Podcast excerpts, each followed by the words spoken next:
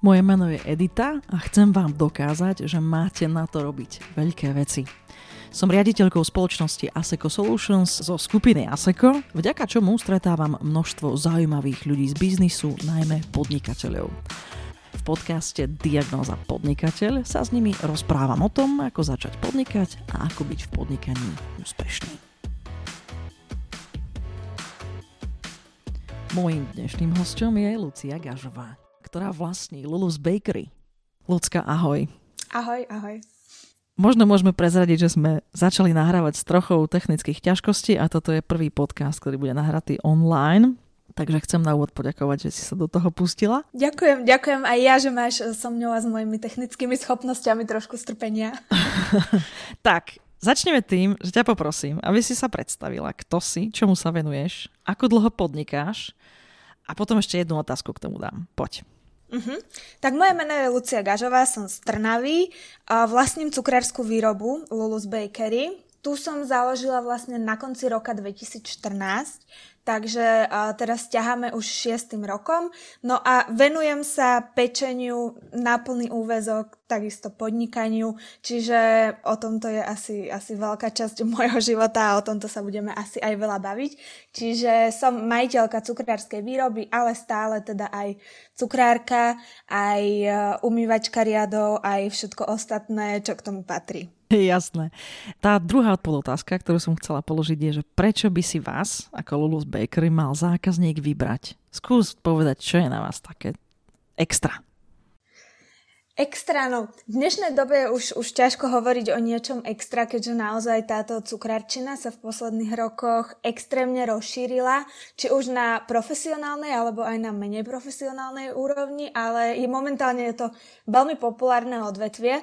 No ale čo je na nás extra. Ja som bola jedna z prvých, ktorá vlastne na Slovensku začala piec trošičku takým, takým iným štýlom, s takým modernejším šmrncom, iné než také tie klasické koláčiky.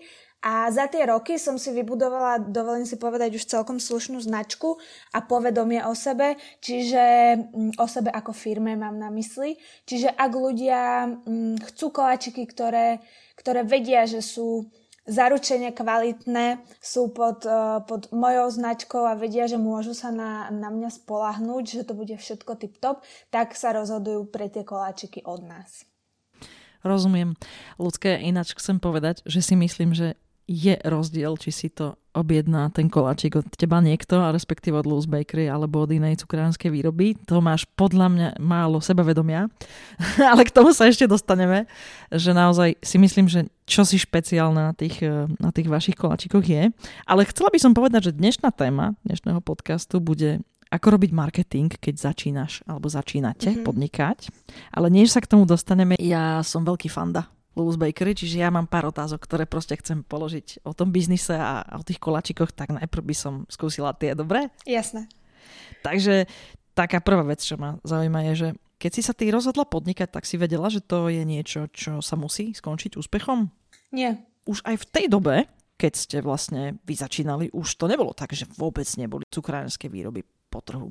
Ja keď som začínala, tak som išla do toho so samými veľkými otáznikmi. Vôbec som, som nevedela, či to uživí mňa ako, ako jednotlivca a už vôbec nie, či časom budem môcť niekoho možno prijať, či sa budeme vedieť rozširovať. Takže bol to naozaj jeden obrovský otáznik, ale dostala som sa do štádia, že som začala piec, začalo ma to baviť začalo sa to rozširovať ďalej ako medzi moju rodinu a mojich kamarátov. A preto som sa rozhodla, že vyskúšam ísť do toho podnikania, že nebudem teda piec z domu na čierno, ale skúsim do toho ísť tak uh, naozajsky a naozaj založím si firmu, spravím si oficiálnu prevádzku a vyskúšam to, ale samozrejme nemala som žiadnu istotu, nemala som žiadnu obrovskú základňu zákazníkov, na ktorých by som vedela, že sa viem spolahnúť.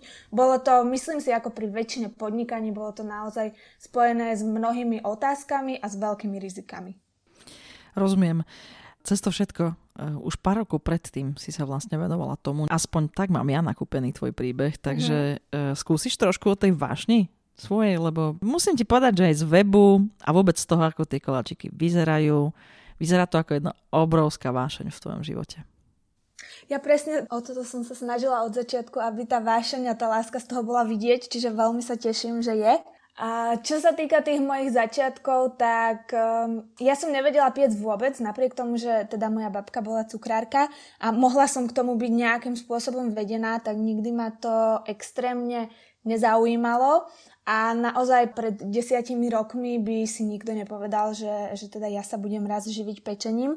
Ja som sa v kuchyni veľmi nepohybovala ale potom to začalo tak, že som si povedala, že bolo by fajn, ak by som vedela niečo uvariť, niečo upiecť.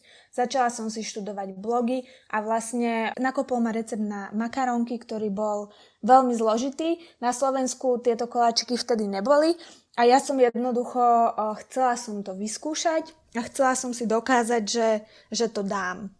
A to ma vlastne nakoplo, začala som skúšať, veľmi veľa som vyhadzovala samozrejme, rodina pojedla všelijaké nepodárky.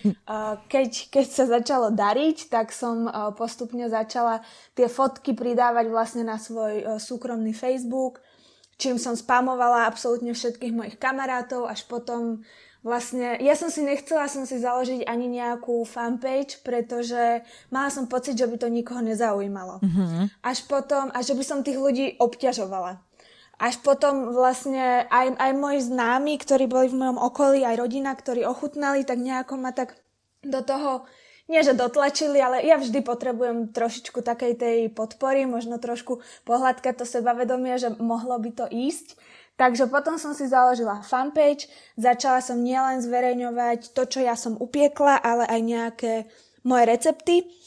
A takto sa, to, takto sa to celé nakoplo, začala som po makaronkách skúšať torty, skúšať koláčiky, pekne som to zdobila, dávala som to na Facebook a takto nejako sa vlastne tá vášeň preklopila až do toho, že som začala mať pocit, že možno by som sa tým niekedy dokázala uživiť.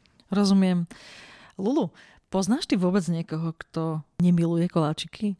Zaujíma ma to aj preto, lebo, lebo mne príde, že to tvoje podnikanie je celé o pozitívnych emóciách, že keď už niekto k tebe príde a teraz proste si vyberá, tak to musí byť veľmi také pozitívne. Takže poznáš niekoho, kto nemá rád koláče vyslovene, že to je, že vôbec nie je tvoja cieľovka? Poznám ľudí, ktorí uprednostnia klobasu alebo bočik pred koláčom, to áno, ale vyslovene tak, že by som poznala niekoho, kto naozaj že neznáša koláče a ani náhodou si žiaden nikdy nedá, tak to asi nie. A presne tá pozitívna emócia je, je niečo, čo mňa aj na tých ťažkých začiatkoch pri tom podnikaní najviac nakopávalo. Mňa vždy, vždy bolo aj je pre mňa úžasné, keď príde ten zákazník a vidím na ňom, ako strašne sa teší z tej torty alebo z tých koláčikov, ako mu blikajú oči, aký je šťastný, že si to môže zobrať domov, potom prípadne, ak mi napíšu aj nejaký pozitívny feedback, tak je to pre mňa... A samozrejme, nevyžila by som z toho, ale je to pre mňa jedna z najväčších odmien za všetku tú ťažkú drinu, ktorú v tej výrobni odvádzame. Viem si predstaviť, že je to ťažká drina, možno by sme o tom chvíľku mohli hovoriť a pri tej príležitosti ma zaujíma aj to, že Tie vaše koláčiky sú úžasné aj na pohľad. To nie je len otázka chutí, ale naozaj ten biznis vyzerá byť, že sa veľmi výrazne pohol smerom k tomu, že proste to musia byť pekné dizajny. Áno, ja si na tých dizajnoch si dávam naozaj veľmi záležať. Aj moje kolegynky by vedeli o tom rozprávať, lebo naozaj koláčik má 4x4 cm kocka a môže tam byť, čo sa týka zdobenia, 7 komponentov a každý musí byť na milimeter položený tam, kde ja to mám vizualizované v hlave a ešte aj natočený tak, ako to mám v tej hlave. Čiže na toto som ja naozaj taký, taký veľký perfekcionalista a vyžadujem to aj od mojich dievčat. A myslím si, že je to na tých koláčikoch aj vidieť a je to z nich aj cítiť. A to sú trendy, ktoré sú uh, medzinárodné? Alebo sú to veci, ktoré sú hlavne v tvojej hlave? Ako to je? Ja si myslím, že to je hlavne v mojej hlave. Snažím sa, mm, ja ani nesledujem až tak strašne veľa medzinárodné trendy alebo slovenské trendy, lebo nechcem, aby ma to nejakým spôsobom ťahalo ku kopírovaniu či vedome, či podvedome, lebo keď už človek naozaj má toho napozorného strašne veľa, tak e, skôr či neskôr sa, aspoň mne to tak funguje, tam niekde vzadu v hlave mám, že niečo také som videla, to sa mi páči, vyskúšam to. Čiže e, ja sa snažím nesledovať tie trendy až tak veľa a skôr idem podľa, podľa tých svojich predstav a podľa svojej intuície. Rozumiem. Ja ešte stále mám tie také otázky, tie fandovské. Idem na ne, dobre, môžem? jasné, jasné. Tak ma zaujíma, že či sa v tom tvojom biznise dá podnikať bez toho, aby človek pribral. Áno, dá. Akože určite dá, lebo je to, je to ťažká robota. Mne, keď keď mi niekto nastúpi do práce, keď sa mi striedajú kolegyne, tak uh, väčšinou schudnú na začiatku. Jednak lebo fakt sú 8-10 hodín na nohách, uh, ja im stojím za chrbtom a teda ja nemusím byť vždy úplne veľmi milý a zlatý šéf. Naozaj mám svoje štandardy, ktoré vyžadujem. Čiže jednak tá fyzická aktivita, uh, druhá vec ten stres a takisto je to aj u mňa. Ja stojím na nohách veľmi dlhé hodiny, niekedy až do noci a chvala Bohu tej práce väčšinou je toľko, že nie je priestor na to, aby sme vyjedali odresky alebo aby sme si dávali nejaké trojchodové obedové menu, takže dá sa to v pohode zvládať aj, aj bez pribratia a hlavne človek, keď trávi v tej výrobni s tým sladkým vzduchom 8 hodín denne, tak e, moc mu to ani nepríde na chuť tie koláče. Rozumiem, čiže ty v skutočnosti vlastne veľa koláčikov neješ. No, bolo to tak donedávna, ale teda ako som otehotnela, tak toto sa zmenilo rapidne. Naozaj teraz e, sama na sebe sa viem smiať vždy vo štvrtok, keď krabicujem kolačiky pre zákazníkov. Mne normálne mne vedia mi tiec sliny ako Bernardinovi na tie koláče. A to pri nich fakt, že fungujem už 6 rokov, poznám ich. Nikdy som ich nejako špeciálne nedávala, ale teda Teraz uh, mi to moje tehotenstvo dáva doslova do písmena vyžrať. Ja si myslím, že to je úplne v poriadku a to bábetko si pýta to. Treba mu to dať. Asi áno, asi áno. no dobre, ešte jedna vec ma zaujíma. Je nejaký taký koláčik alebo torta, ktorú ty proste nikdy robiť nebudeš? Že vyslovene tento trend alebo táto vec proste nie? Kedy si som si myslela, že to bude punčak. Nikdy som ten koláč nemala rada. Nebol mi sympatický ani vizuálne, ani chuťovo, ale ako to býva, nikdy nehovor nikdy. Raz prišla jedna nevesta, ktorá, ktorá strašne túžila po celom candybare odo mňa, ale veľmi chcela mať aj punčak. A bola, bola fakt aj so ženichom, boli takí strašne zlatí a tak, tak namotivovaní a tak príjemní ľudia, že som si povedala, že vyskúšam tú receptúru nejako prekopať tak, aby to na jednej strane bol punčak, na druhej strane, aby to bol Lulu's Bakery level. Mne sa to podarilo, ja tie punčaky teraz robím naozaj že na stovky týždenne, spravila som z toho už dokonca aj torty, je tam milión príchutí, bol to na Slovensku veľký trend, keď som zverejnila recept, všetci to robili, takže bol to napríklad aj tento punčak, ale fakt je to asi také, že nikdy nehovor nikdy, no. Jasné, čiže teraz už by si vlastne nepovedala, že dobre, tak toto nie. Asi nie, lebo naozaj každá tá receptúra sa dá nejakým spôsobom prekopať, aby ten koláč nemusel obsahovať veci, ktoré nie sú potrebné, ako v punčaku napríklad to boli tie cukrové polevy, boli to umelé farbivá, bola to rumová aróma a všetko sa to dá nahradiť za perfektné, prírodné, kvalitné veci a je z toho nakoniec super koláč. A tu sa aspoň dostávame k tomu, čo si ja myslím, že je vaša tzv. unique selling proposition. To je vec, pre ktorú podľa mňa má zmysel, aby si ľudia vybrali Lulu's Bakery. Tak skús prosím ťa trošku hovoriť o tom, že ty máš svoje vlastné receptúry. Áno. Samozrejme, nemôžem povedať, že som vymyslela makaronky, alebo som vymyslela punčak, alebo akúkoľvek tortu. To samozrejme nie, všetko to má nejaké svoje pravidlá, už to existovalo a z niečoho sa vychádza, ale ja naozaj si na, zakladám na tom, aby, aby tie receptúry boli moje a boli iné. O, samozrejme napríklad pri tortách ja vychádzam o, z korpusov mojej babky, tu som spomínala už na začiatku, že teda uh, kedysi bola, bola cukrárka a z tých jej úplne najzákladnejších korpusov a z tých jej základov vychádzajú vlastne všetky moje torty. Len teda ja dokážem si to už upraviť do takého, do takého iného tvaru, do inej formy, pridať iné suroviny, že základ tam zostáva tá klasika, ale v konečnom dôsledku je z toho moderná, chutná torta, ktorú, pri ktorej by človek nepovedal, že vychádza z 50-ročnej receptúry. Takže ja sa snažím fakt, aby každý koláčik bol môj vlastný recept, aby to nebolo odpísané niekde z knižky alebo z internetu. Ak aj nájdem nejaký takýto recept, ktorý je dobrý, ktorý je funkčný, aj tak si ho, si ho potrebujem prerobiť, ten recept, aj tú receptúru na svoje, aby som ja mohla s čistým svedomím to predávať ako svoj produkt. Musím ti povedať, že po celý čas, čo odpovedáš, si tie koláčiky predstavujem a tečú mi sliny. Škoda, že to natáčame na diálku, no. Toto. Inak by som priniesla. Ešte, ale to by úplne mojej váhe nepomohlo, takže celkom dobre to. Úplne to postačí, keď si to budem predstavovať. no, ja by som ešte mala kopec otázok, čo sa týka toho samotného biznisu, ale chcela by som chvíľku, aby sme sa aspoň venovali tej téme, ktorú dneska máme, takže mm-hmm. skúsim tak premostiť. Dobre, takže zopakujem, že dnešná téma je, že ako robiť marketing, keď začínate podnikať. A ja by som sa takto z hurta rovno teda spýtala, že keď si začínala, keď si vôbec začala uvažovať o tom, že budeš s tým podnikať, že už to nebudeš robiť nejako iba pre rodinu, tak si zvažovala aj marketing, alebo ako to bolo? Kedy si vôbec vybrala nejaký prvý nástroj, ktorý by si asi dneska nazvala, že dobre, že týmto som sa snažila zviditeľniť?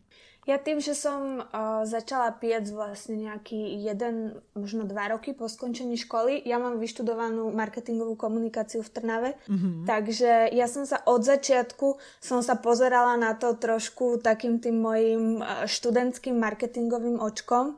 Čiže ja vždy aj hovorím, že tá škola mi pomohla v nejakých veciach, že vedela som sa do toho podnikania tak rýchlejšie a možno, že tak efektívnejšie začleniť minimálne z toho marketingového hľadiska. No a ako prvé ja som začala používať teda určite sociálne siete. Mňa odštartoval vlastne Facebook, mm-hmm. ktorý som už aj spomínala, kde som si založila fanpage a tam som začala fungovať. Potom som časť svojho úsilia som presunula na svoj blog, kde som písala recepty, kde som odovzdávala nejakú časť svojho know-how, ale stále to podporovalo ten fakt, že ja pečiem, ja predávam tie koláčiky, zviditeľňovala som sa tým. No a samozrejme musím povedať, že mne veľmi pomohla aj publicita, ktorá ale nebola úplne môjim príčinením, lebo ja som sa venovala predtým vlastne modelingu, bola som na miske, čiže o mňa tie médiá tak trošičku jednoduchšie prejavovali záujem. Či už som bola zavolaná do, do relácií, kde som rozprávala o tom, ako sa z modelky alebo z misky stane cukrárka, alebo, alebo sa o mne písali články, tak stále to zvyšovalo povedomie o mne a o tej mojej značke a toto mi veľmi pomáhalo. Myslíš, že toto je niečo, čo sa dá zopakovať aj keď nemáš tie predispozície? Teraz hovorím o tom, že teda máš aj školu a aj to, že si bola v tom modelingu. Asi by to bolo ťažšie, ale teda považuješ to za replikovateľné? Určite by to bolo ťažšie, ja som to mala v tomto fakt také jednoduchšie, to sa nehambím povedať a ani, ani to nechcem nejako uh, zatajovať alebo zahmlievať. Dá sa to zopakovať určite, dá sa pracovať veľa so sociálnymi sieťami, dá sa takisto písať blogy, písať recepty, dá sa to aplikovať na akékoľvek iné odvetvie. Ak človek tomu venuje dostatok času a energie, tak sa to dá. Možno dnes už by to bolo náročnejšie, pretože naozaj v tomto konkrétne mojom odvetví je tá konkurencia už obrovská. Ja som mala aj výhodu tu, že som našla nejakú, nebola to diera, ale možno, že nejaká taká skulinka na trhu, ktorú som vyplnila a bolo to pre tých ľudí veľmi zaujímavé, ale dá sa to určite aj dnes. Treba tomu venovať veľa času, veľa úsilia, robiť to vždy nejako trošku inak ako ostatní, ale dá sa to určite. Jasné. Ty si myslíš inak, že si malý podnikateľ môže robiť napríklad teda online marketing sám a že stále dobre? Ja som si ho robila sama a myslím si, že v konečnom dôsledku asi teda dobre, funguje to, ale áno, samozrejme sú, sú na to platení profesionáli, ktorí to vedia lepšie, často, mm. ale uh, väčšinou ten malý podnikateľ na začiatku asi ten svoj e, nejaký kapitál radšej porozdeľuje niekde inde, kde je to potrebnejšie ako do toho marketingu a snaží sa robiť si to sám. Dnes sú tí ľudia naozaj kreatívni, bavia ich sociálne siete, baví ich marketing, takže dá sa to určite aj robiť si celý ten marketing sám. Samozrejme, nie každý má na to predispozície, nie každý má na to chuť. Ak, ak by to malo byť aj u mňa tak, že uh, chodím na ten Facebook alebo na ten Instagram na silu a obťažujem a dávať tam každý status, každú fotku, robím to len preto, aby som si robila reklamu, tak ono je to cítiť. Čiže nebolo, nebolo by to dobré. Hovorím, nie každý má na to predispozície, ale určite sa dá, aby si to človek robil sám. Tebe aj niekto radí, alebo si vystačíš tým, že to robíš tak natívne? Ja to robím od začiatku všetko veľmi natívne. Na začiatku mala som kamarátov, tiež bývalých spolužiakov, ktorí mi radili, ktorí mi pomohli, ktorí mi spravili logo a tak ďalej, tieto veci, ktoré ja som nevedela, ale inak tú celú komunikáciu, ktorá vychádza z Lulus Bakery smerom k zákazníkom a k potenciálnym zákazníkom, tak tam idem veľmi fakt tak uh, natívne a veľmi prirodzene. Aj to tak pôsobí, musím ti povedať. Som rada. Možno by ma zaujímalo, že keď teraz spúšťaš niečo nové, Môže to byť akože aj nový koláčik, ale povedzme, že aj nejaký iný produkt trebárs. Zaujalo ma to slovo, že candy bar. Tak e, aké postupy na reklamu a marketing si teraz vyberáš? Je nejaký rozdiel v tom, čo teraz robíš oproti tomu, ako to bolo na začiatku? Rozdiel, no na začiatku, na začiatku som ja ešte nepoužívala Instagram, momentálne gro mojich uh, zákaziek a objednávok ide z Instagramu, čiže sú to stále tie sociálne siete, ak mám nejaký nový produkt, samozrejme najprv ho musím spraviť, upiecť, musím ho krásne nafotiť, aby som ho vedela odprezentovať tým mojim followerom alebo potenciálnym zákazníkom. Potom prichádza to, že uh, využívam jednak svoju stránku a takisto aj svoj e-shop. Sú to vlastne dve také, také trošičku oddelené veci nahodím to všetko, aby to bolo na poriadku, aby sa zákazník vedel k tomu novému produktu dostať, aby si o ňom vedel nájsť všetky potrebné informácie. A potom prichádzam k tomu, že vlastne ten konkrétny produkt odprezentujem na Instagrame, na Facebooku, venujem sa mu, rozprávam o ňom, ukazujem ho a tak e, tlačím ho vlastne vedome, podvedome tým zákazníkom aby, aby vedeli, že je, prípadne začnem ho pribalovať do nejakých iných balíčkov. Takže ja stále pracujem hlavne s tými sociálnymi sieťami a to je, to je asi gro tej mojej prezentácie, keďže tam naozaj veľká väčšina zákaziek mi ide zo sociálnych sietí. Ďalšia, ďalšia veľká časť sú stáli zákazníci, ktorých som ale aj tak získala najskôr na tých sociálnych sieťach. Jasné. Možno by sme chvíľočku mohli naozaj hovoriť o tých ďalších veciach, ktoré e, vlastne robíš, ale možno predtým má zmysel vysvetliť, že teda už čoskoro budete mať 6 rokov. Možno by si mohla povedať, že s koľkými ľuďmi vlastne robíš a koľko asi, ja neviem, objem koláčikov povedz, aby mali ľudia predstavu, keď to počujú, že o čom sa vlastne bavíme, že už to nie je, že ty sama teda pečieš, ale mhm. naozaj je to dostatočne veľké. No dostatočne veľké. Mám dve kolegyne, a častokrát alebo väčšinu roka by bol dopyt aj na viac práce. Respektíve väčšinu roka nedokážeme uspokojiť uh, dopyt po našich koláčikoch. Ale ja tým, že ako som spomínala, som naozaj perfekcionalista, tak uh, chcem mať stále uh, celú tú výrobu aj pod svojimi rukami. Chcem stále byť schopná povedať, že každú tortu som dokončila ja, že každú makaronku som upiekla ja a každý dizajn som vymyslela ja nie preto, aby že, že som nejaký egomaniak, hej, ale preto, že, že viem pred tým zákazníkom na 100% sa stotožniť a stať si za každým produktom. To je pre mňa veľmi dôležité. A preto sme vlastne len tak v malom, som to ja a moje dve kolegyne, na ktoré viem, že sa, že sa dokážem spolahnúť. Robíme stále všetky tri, veľkú väčšinu času. A teda tie objemy koláčikov sú, sú v stovkách vedia sa vyšplhať aj na 2-3 tisícky týždenne, keď je veľká sezóna, ale tak momentálne e, v ešte stále korona období, tak e, tá sezóna je trošičku iná a tie podmienky Jasne. sú trošičku iné, ale teda boli to naozaj obrovské objemy koláčikov, tort, e, robíme veľa svadby, alebo teda robili sme, dúfam, že robiť aj budeme, raz Určite. keď to bude opäť, opäť pozitívnejšie. Takže uh, ideme, ideme koľko vládzeme ale napriek tomu nechcem, ja stále hovorím, že nechcem sa rozširovať do šírky, ale skôr do výšky. Nechcem toho robiť viac, nechcem, aby to bola masová výroba, radšej toho budem robiť menej a budem to robiť lepšie a ja si stále myslím, že a veľa zohráva aj taký ten jemný pocit nedostupnosti. Mm-hmm. Že nie za každým, keď zavoláš, tak podarí sa ti objednať tie koláčiky. A keď sa ti to podarí, tak tešíš sa možno o niečo viac. Veľmi presne rozumiem. Ja som chcela, aby sme to popísali aj preto, aby mm, potom tá ďalšia otázka e, mala určitý kontext. Čiže máš ty na tom svojom webe aj sladkú školu, máš aj nejaký merch, máš aj nejaké knihy, Lulu Sukráka, Lulu z receptár. Tieto veci, to sú samostatné produkty alebo primárne marketingové nástroje, ktorými pomáhaš predajú tých vlastných cukrárenských výrobkov?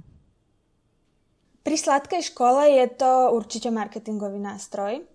Pri merči tiež. Čo sa týka cukrárskych kníh, tak tam je to také a možno trošku kontroverznejšie, pretože na jednej strane tými knihami podporujem svoju značku a svoje podnikanie, na strane druhej v tých knihách odovzdávam veľkú časť môjho know-how a keď som tie knižky vydávala, tak pre mnoho ľudí to nebol úplne pochopiteľný krok, prečo by som chcela vydať knihu so svojimi receptami, ktoré reálne pečem a ktoré reálne robím, keď sa chcem stále tým pečením živiť. Čiže tam to bolo také Knižky sú určite samostatný produkt, mm-hmm. ale zároveň podporujú aj moju značku, ale ja som do tých knížiek som išla s tým, že teraz eh, nevydám knihu so 70 receptami a skončí sa moja cukrárska kariéra. Ja som si bola vedomá toho, že vydám knihu, budú tam recepty, bude tam moje know-how, ale stále mám kapacity vymýšľacie natoľko veľké, aby som sa vedela posunúť niekam ďalej a aby mi to neubralo zákazníkov, že si tie koláčiky dokážu možno upiecť aj doma. Ja ti chcem povedať, že je to veľmi rozumná a veľmi otvorená stratégia. Ja som teda zo softwarového biznisu a uh, už veľmi dávno, už ani neviem presne povedať, že, že koľko rokov dozadu tu začal e, trend tzv. open source, tak sa to volá. Mm-hmm. No. Je to otvorený kód a znamená to, že niektoré aplikácie, ktoré ľudia vyrobia, tak vlastne ich ukážu svetu a nechajú ostatným programátorom, aby sa k tomu vyjadrovali, aby do toho zasahovali a tak ďalej. A musím ti povedať, že vzniklo niekoľko veľmi, veľmi dobrých služieb. Veľmi mnohé odvetvia v IT toto posunulo. Ja som hlboko presvedčená, že otvorenie sa, či už konkurencii, alebo trošku do kuchyne vidieť, že, že to nie je nevyhnutne vec, ktorá ťa má nejakým spôsobom zbrzdiť alebo ťa nejakým spôsobom obmedzí. Paradoxne si myslím, že to tej tvojej značke pomáha a ja som e, presvedčená o tom, že to aj tie ďalšie roky ukážu. Tie knižky e, hovoria o tvojom know-how a o tvojom jemnocite, keď to tak môžem povedať voči tým e, koláčikom. A popravde môže byť človek neviem ako dobrý. Myslím si, že urobiť kópiu tvojho koláčika nie je to isté ako dať si originál. Myslím si aj ja, no. Takže e, rozhodne to považujem za niečo pozitívne. No, možno by sme trošku teda mohli hovoriť o tom, že ono je to vlastne podnikanie online, ale na druhej strane, vzhľadom k tomu, že ide o koláčiky a teda asi v Trnave, tak, e, tak máš v podstate aj ten tzv. kamenný biznis. Um, keby si tak začínala, alebo keby si tak mala známych, ktorí by teda začínali, určite nie tam, kde si konkurujú, ale uh, keby si tak mohla poradiť, tak do akých postupov marketingových by si sa ty teda pustila v úvode toho podnikania? A ak to je rozdielne pre tú kamennú predajňu, alebo prevádzku a pre ten online, tak možno toto ešte skús mm-hmm. povedať. U mňa je to naozaj hlavne ten online, pretože napriek tomu, že mám kamennú prevádzku, tak je to výrobňa. Nie je to cukráreň, do ktorej by som chcela prilákavať nejakým spôsobom tých ľudí. Je to naozaj len miesto, kde zákazník príde a vyzdvihne si ten svoj produkt. Čiže nie je to možno úplne taká kamenná prevádzka v pravom zmysle slova. Jo. Ale ak by som mala niekomu odporúčať, tak určite ja by som sa držala toho, čo, čo sa osvedčilo mne. Ten online svet, uh, jednoducho, ľudia sú zavesení na, na mobiloch a na počítačoch non-stop a myslím si, že momentálne najfunkčnejšia reklama a marketing je práve tam. Ísť do tých sociálnych sietí, snažiť sa vyvolať záujem v tých ľuďoch, uh, dávať im niečo, dávať im nejaký kontent, ktorý je pre nich zaujímavý, ktorý chcú vidieť, ktorému, ktorému sa chcú venovať, ktorý ich baví pozerať. A určite by som odporúčala, aby, aby teda možno noví podnikatelia sa venovali čo najviac týmto sociálnym sieťam, aj keď momentálne už, už to asi človeku príde ako kliše, pretože každý je na internete, každý je na sociálnych sieťach, všetkého je veľký pretlak, ale myslím si, že vždy sa dajú nájsť nejaké tie cestičky, ako preraziť a ako ten marketing nejakým spôsobom nakopnúť a dostať sa do povedomia k tým ľuďom. A čo sa týka iných, uh, iných spôsobov reklamy, s tým ja až tak úplne nemám skúsenosti, lebo ja napriek tomu, že podnikám vlastne už 6 rokov, tak ja môžem povedať, že mimo toho, že som si dala natlačiť vizitky, som do marketingu alebo do reklamy nedala, nedala ani, ani cent lebo to všetko prebieha veľmi agilne a intuitívne a natívne a je to tak, úžasné. Tak. a ja myslím ale, že to tiež čo si uh, znamená, Ty si tak trošku spomínala, že je veľmi dôležité, aby to pôsobilo autenticky. Mm-hmm. V tomto biznise, v tom tvojom, je už veľmi veľa hráčov. Bez toho, aby sme zbytočne e, menovali, nejde mi o to, aby sme nejakým spôsobom e, hovorili o tom, že či je konkurencia taká alebo inaká. Čo sú tie veci, ktoré majú slúžiť tým ľuďom, keď sa rozhodujú a, a treba si nevypočuli tento podcast alebo skrátka od teba nepočuli, ako si má človek vybrať to, čo je to lepšie? Ja by som určite, ak sa bavíme teda o mojom odvetví, čo je gastrobiznis, tak gastro je iné od ostatných odvetví tým, že možno nevždy si to ľudia uvedomujú, ale jedlom sa dá zákazníkovi naozaj aj ublížiť a veľmi ľahko a je tam veľmi tenká hranica. Čiže ja, ak by som sa rozhodovala, tak určite idem po oficiálnych prevádzkach, po naozaj firmách, nie po nie úplne po cene, ktorá je vždy nižšia samozrejme u tých, ktorí, ktorí pečú alebo predávajú niečo z domu. Nehovorím, že tieto produkty musia byť zlé. Hovorím, že je veľmi tenká hranica medzi tým, čo je ešte v poriadku a čo môže bez vedomia toho výrobcu zákazníkovi nejakým spôsobom aj ublížiť. Naozaj gastro, ako my všetci svojím spôsobom nadávame, že e, sú na nás kladené strašne vysoké byrokratické požiadavky a všetky tieto veci, ale ja si myslím, že je to opodstatnené, pretože fakt, či, či už sa to týka kontaminácie jedla, alebo objednáte si od niekoho tortu, kto ju pečie doma a ja neviem, či bola v chladničke, kde nad ňou bola slanina a pod ňou bola klobasa a neviem, či sú v tej chladničke vajíčka, či nie sú. Sú to také veci, ktoré zákazníci samozrejme nevidia, ale snažím sa ale napelovať na to, že pri tom gastre ja by som fakt išla po oficiálnych a overených prevádzkach, ktoré majú za sebou XY kontrol a všetkých týchto byrokratických často, často až zbytočností, ale väčšinou to nie sú zbytočnosti. Len je to pre nás náročné, ale všetko to má, všetko to má svoj zmysel a svoj význam. Čiže gastro je pre mňa v tomto také veľmi špecifické a tam nehovorím nepodporovať za začiatočníkov alebo teda tých, ktorí sa učia a ktorí začínajú určite podporovať, ale teda išla by som určite do oficiálnych prevádzok a možno aj keď nie ešte overených značiek, ale do teda nejakých značiek. Rozumiem. Možno by si nám ešte, čo sme úplne lajci, mohla povedať, že pripustme, že už som zavítala do Lulus Bakery alebo k podobne dobrej značke ale cez to všetko sú koláčiky a koláčiky. Čiže keby si, že si človek chce vybrať zdravo, tak e, takto, že dá sa to vôbec? Môžeme vôbec o, o koláčiku hovoriť ako o zdravom koláčiku? Dá sa to, určite sa to dá. E, dnes je strašne veľa cukrárok, ktoré robia naozaj že zdravé koláčiky. Ja medzi ne nepatrím. Mohla by som, aj by bol na to asi dopyt, teda určite, ale ja som zastanca toho, že keď už koláč, tak dajme do ňoho múku, dajme do ňoho cukor a nech ako koláč.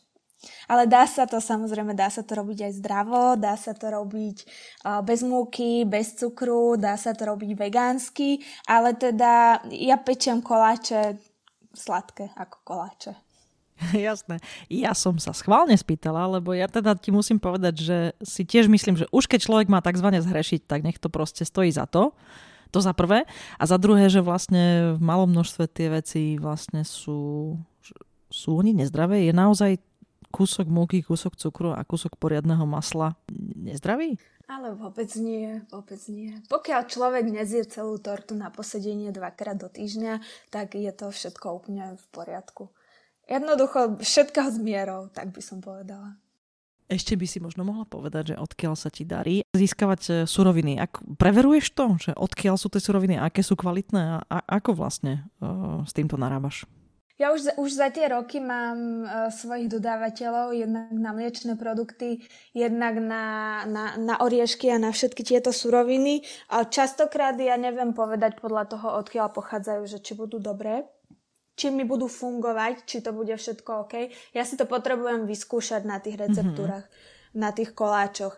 Napríklad pri mascarpone som prešla asi 15 naozaj kvalitnými, dobrými značkami, ale nevyhovovali mi, čo sa týka mojich tort. Ja obtieram z mascarpone a teda buď, buď to nemalo ideálnu farbu, nemalo to ideálnu hustotu, pukalo sa to. Takže nevždy u mňa je to len o kvalite tej značky a toho produktu, lebo um, už väčšinou robíme len, len s takými kvalitnými a naozaj dobrými vecami, ale je to aj o tom, či sú, či sú tie veci vyhovujúce pre ten môj konkrétny produkt. Aj toto mascarpone konkrétne uh, má, má dobré percentá všetkého, je to kvalitný výrobok, je asi dvojnásobne drahší ako všetky ostatné mascarpone, ktoré sú tiež veľmi kvalitné a aj by som ich rada používala, keďže sú lacnejšie, ale jednoducho mi nevyhovujú. Takže u mňa je to tak, že jednak idem a hľadám aj tú kvalitu, pozerám, pozerám sa na zloženie, pozerám sa na krajinu výroby, pozerám sa na spotrebu, čo je veľmi teda dôležité, ale na druhej strane musí to u mňa všetko prejsť testami na mojich konkrétnych výrobkoch, či mi ten konkrétny produkt vyhovuje. Jasné. Ešte je taký jeden aspekt tvojho podnikania, ktorého by som sa rada dotkla a to je, že podnikáš z Trnavy. Čo nie je úplne také miesto, e, pri ktorom si človek predstaví, že dobre, že toto by sa dalo robiť vo veľkom a že odtiaľ to sa dá vyrásť tak e, ty cítiš, že toho dopytu je dosť. Možno by si mohla chvíľku hovoriť aj o tej korone. Je pravda, že si spomínala, že väčšinu toho dopytu máš e, z online, ale tak kolačiky asi nejde doručiť, treba neviem, na 300 km vzdialenosť. Alebo ide? Išlo by, ak by, som, ak by som mala chladiarenské auto a šoféra, ktorý by sa tomu venoval, ale nechcem sa ja uberať týmto smerom, pretože potom by som prišla presne o tú, o tú pozitívnu emociu, o ktorej sme sa bavili na začiatku. Jasné. A u mňa, u mňa je to také, že som síce v Trnave, raz za čas napríklad ľudia z Bratislavy mrnčia, že, že teda jo, je v Trnave a neviem, či preto a zápchy a prídem, neprídem, ale nakoniec tá Trnava ani od tej Bratislavy nie je až tak ďaleko. Ľudia si spravia výlet, prídu si pre tie koláče, tešia sa z nich, takže Trnava tak uh, strategicky nie je úplne zlé miesto, ale samozrejme nedokážem ja zastrešiť celé Slovensko. Dokážem zastrešiť ľudí, ktorí sú v mojom okolí, v okolí, dajme tomu, 150 kilometrov, ale sú potom aj ľudia, ktorí si pre, pre krabicu vianočných koláčov vedia prísť statier. Fakt? To je skvelé. Áno, áno, áno. Mám pani, ktorá chodí napríklad z Oravy veľmi pravidelne a je to perfektné. No. To je preto, lebo tie koláčky sú úžasné. tak e, ja som sa vlastne na tú Trnavu pýtala preto, že ma vlastne zaujíma, že či si vieš predstaviť, že by si vlastne podnikala z úplne hociakého mesta na Slovensku. Myslíš, že by to šlo? Alebo možno aj dediny? Mm, nie som si úplne istá. Mm, my v Trnave sme naozaj odjak živa takí veľkí lokal patrioti a ono to, ukáže sa to aj, aj vlastne na tých zákazníkoch, že Trnavák naozaj ide, ide po tých trnavských produktoch veľmi tak mhm. výrazne. Mm-hmm a uh, Trnaváci sú hrdí na to, čo sa vyrába v Trnave. Veľa o tom aj rozprávajú a to je ďalší aj z tých uh, marketingových nástrojov, jednoducho tie referencie. Keď je človek spokojný, rozpráva ďalej, hovorí o tom ďalej. Takže neviem, či by to išlo až, až do takýchto vlastne rozmerov od hocikiaľ inakadiaľ. Tak možno ešte jedna otázka. Už som spomínala, že máš e, tú svoju školu online, ktorá je, tuším aj na YouTube. Uh-huh. Sladká škola. Áno. Spomínala si, že to je tiež marketingový nástroj, že tým vlastne zvyšuješ povedomie o sebe a o tom, čo robíš. Chceš to posunúť aj niekam inám? Aké máš vlastne plány? Mala som pôvodne s tým väčšie plány. Chceli sme to naozaj posúvať a možno, že robiť aj nejaké kurzy, ale bol to pre nás obrovský hltač času. Keďže ja sa stále potrebujem venovať tej výrobe, potrebujem tam byť a piec koláčiky, tak toto sme robili po večeroch a spravili sme zo pár videí, malo to úspech, ale ak mám byť úprimná, uh, YouTube ako platforma mne prišiel uh, strašne negatívny a strašne uh, plný rýpačov a hejterov. Hmm. A potom už som dokonca aj uh, upadla k tomu, že som tam jednoducho vypla komentáre, lebo nemala som, nemala som uh, životnú energiu a nechcela som si uberať hlavne energiu čítaním tých škaredých vecí a pritom ide o príjemné pečenie koláčikov. Takže toto trošičku tak upadlo a od toho som trošku aj tak upustila. Ale musím sa priznať, že fakt dosť ma demotivovali uh, práve tí ľudia tam. Nehovorím všet, áno, nehovorím všetci a samozrejme v mojom štádiu podnikania už by som mala byť s týmito vecami lepšie vyrovnaná, ale no ťažilo ma to dosť. Rozumiem. Chcem ti ale povedať, že nemajú ani milimetra pravdy a že si myslím, že to je skvelá vec. Čo skoro sa ti narodí bábetko, takže asi úplne o tom, že ako sa treba tá sladká škola dá e, rozvíjať, teraz asi hovoriť nevieš, ale napriek tomu zaujímam. Máš nejaké plány v hlave, že vieš, že teda toto chcem o pár rokov? To by bolo super, keby, keby to v tom mojom podnikaní bolo prítomné. Ešte keď e, sa vrátim na sekundu k tej sladkej škole, aj v súvislosti s tým bábetkom a s tým natáčaním, tak uh, mne bolo veľmi ľúto, že sladká škola ako taká na YouTube nejakým spôsobom upadla a prestala som sa jej venovať a preto som sladkú školu preniesla na Instagram, kde uh, točím tak isto, ale točím to doma, točím to keď mám čas ale stále vlastne človek dostane z toho recept. Ten obsah. Áno, presne, rovnaký obsah, čiže prispôsobila som si to svojim podmienkam, možnostiam aj chuti, čiže toto sa možno, že bude dať robiť, uvidíme. Ťažko sa mi teraz hovorí, keď ešte neviem úplne, čo ma čaká, ale teda snažím sa fakt prispôsobovať sa uh, tomu konkrétnemu času a konkrétnym možnostiam, aby som stále mohla robiť to, to, čo ma baví a to, čo vlastne chcem robiť. Tak to je super. Ja dúfam, že sa ti podarí tú sladkú školu ešte posunúť na nejaký nový level. Som presvedčená, že na to máš a že tie aj kurzy by mali zmysel a ďalšie veci. Ale samozrejme, uh, najprv ti želám najmä, aby to, to, s tým babetkom ten zážitok bol dobrý, dlhý, príjemný a aby si sa naučila nejakým spôsobom zľadovať uh, to podnikanie s materstvom. Ďakujem veľmi pekne. Tak cez to všetko, ak uh, nevieš podať nejaké väčšie, vážnejšie plány, možno by si uh, mohla povedať, uh, až bude po korone, a, lebo bude raz, určite bude, uh, chcela by si, aby tvoj biznis ešte vyrástol, alebo skôr chceš tak udržiavať, aby si to stále mal tak pod kontrolou, ako, ako vyplýva aj z tohto rozhovoru. Chcela by som ho udržiavať. Bola by som veľmi šťastná, ak by, ak by to vedelo fungovať takto. Teraz som s tým naozaj, mám, mám super kolegyne, na ktoré sa viem spolahnúť chodím rada do tej práce, robím to, čo ma baví. Mm, viem to už nasmerovať tak, aby mi to neprerastalo cez hlavu a nebola som tam až do noci. Viem, že z podnikateľského hľadiska to nie je asi úplne najsprávnejšia a najlepšia odpoveď. Mala by som chcieť rásť a rozširovať sa a posúvať sa ďalej, ale momentálne som spokojná s tým, ako to je. Chcela by som stále udržiavať kvalitu, chcela by som stále piec čo najlepšie svojim aj novým zákazníkom a uvidíme teda, ako sa to bude celé dať sklbiť naozaj s materstvom, ale do nejakého veľkého rastu alebo rozširovania by som sa momentálne asi, asi ani v predstavách nepúšťala. Jasné. A ja ti inak chcem povedať, že to vôbec nie je tak, že iba rast je v poriadku. Je pravda, že firmy, ktoré sa neprispôsobujú zmenám na trhu, tak tie majú tendenciu mať problémy a v čase, keď sa objavia, už potom je ťažšie ich e, vyriešiť. To znamená, že všetky firmy sa potrebujú prispôsobovať, ale je úplne v poriadku mať podnikanie. Takže rastlo istej veľkosti a v tej veľkosti ho udržiavaš. To je úplne validná stratégia podľa môjho názoru. Takže ja ti držím palce, nech je to takto a nech sa ti teda e, vravím, darí nájsť aj rovnováhu s materstvom. No a možno by sme mohli ešte jednu otázočku bude vyzerať ako z Marsu proste tých ostatných, ale ja som si slúbila, že sa to spýtam každého človeka, ktorý bude v mojom podcaste, lebo ma to proste ľudsky zaujíma. A trošku je tak vo na môj biznis, to, to priznám. Takže prosím ťa, spomínaš si ty na svoju prvú faktúru? A pýtam sa na ňu preto, lebo ma zaujíma ten moment, že ti niekto vlastne za to niečo zaplatil, čo teraz robíš. Spomínaš si na to ako na niečo dôležité?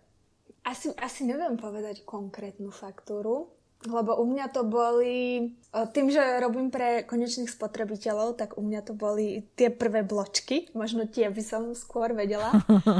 Ale faktúra, no tak to už musela byť nejaká, nejaká väčšia firemná objednávka. No. Ale mm, asi si nespomínam. No síce nemám konkrétnu spomienku, pre koho bola tá prvá faktúra, ale teda môj prvý fakturačný systém bol z hodou okolností a náhod od vás. A bol to, bol to, myslím, Helios a bolo to pre mňa také, také veľmi zodpovedné robiť vo svojom fakturačnom systéme. rozumiem, rozumiem.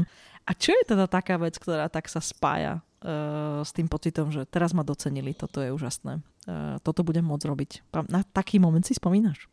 Bolo to asi, keď som otvorila tú výrobu. Ono to bolo pred Vianocami, lebo som chcela vianočné koláčiky už teda piec normálne, oficiálne. Mm-hmm. A potom som dostávala spätné väzby od tých zákazníkov, ktorí už boli cudzí ľudia ktorí neboli môj známy, moja rodina, ale boli to ľudia, ktorí naozaj si objednali vianočné koláče z cukrárskej výroby, ktorú možno ešte ani nepoznali, niekde ju našli, niekde ju zbadali a boli spokojní. A to bolo pre mňa vtedy takéto, že som si povedala, že tak a teraz, teraz už som firma, teraz podnikám, teraz, teraz sa mi to podarilo. Za dosť sučinenie. Áno, presne. Ja myslím, že sme správa zľava rozobrali, ako robíš marketing a čomu sa venuješ a čo aj odporúčaš. Keby sme to mohli skúsiť tak zaramcovať tak na záver. Keby si mala dať takú, že buď jednu radu alebo tri také kľúčové rady malým alebo stredným podnikateľom budúcim v oblasti toho biznisu, čo ty robíš, e, môžu byť aj marketingové, môžu byť aj iné, ale e, čo by to bolo? Určite by to bolo z toho podnikateľského hľadiska a pripraviť sa na to, že bude tomu treba obetovať veľmi veľa. Nemyslieť si, že to bude 8 hodín denne a že to bude práca, možno taká, ako keď je človek niekde zamestnaný. Musí to byť jednoducho život toho človeka. A myslím si, že v každom odvetvi je to tak, e, že keď niekto začína, tak musí tomu naozaj obetovať veľa času, energie o financiách a takýchto veciach ani nehovorím. Takže byť naozaj pripravený na to, že to nebude jednoduché. Čo sa týka toho marketingu a tej komunikácie, ja si myslím, že je veľmi dôležité.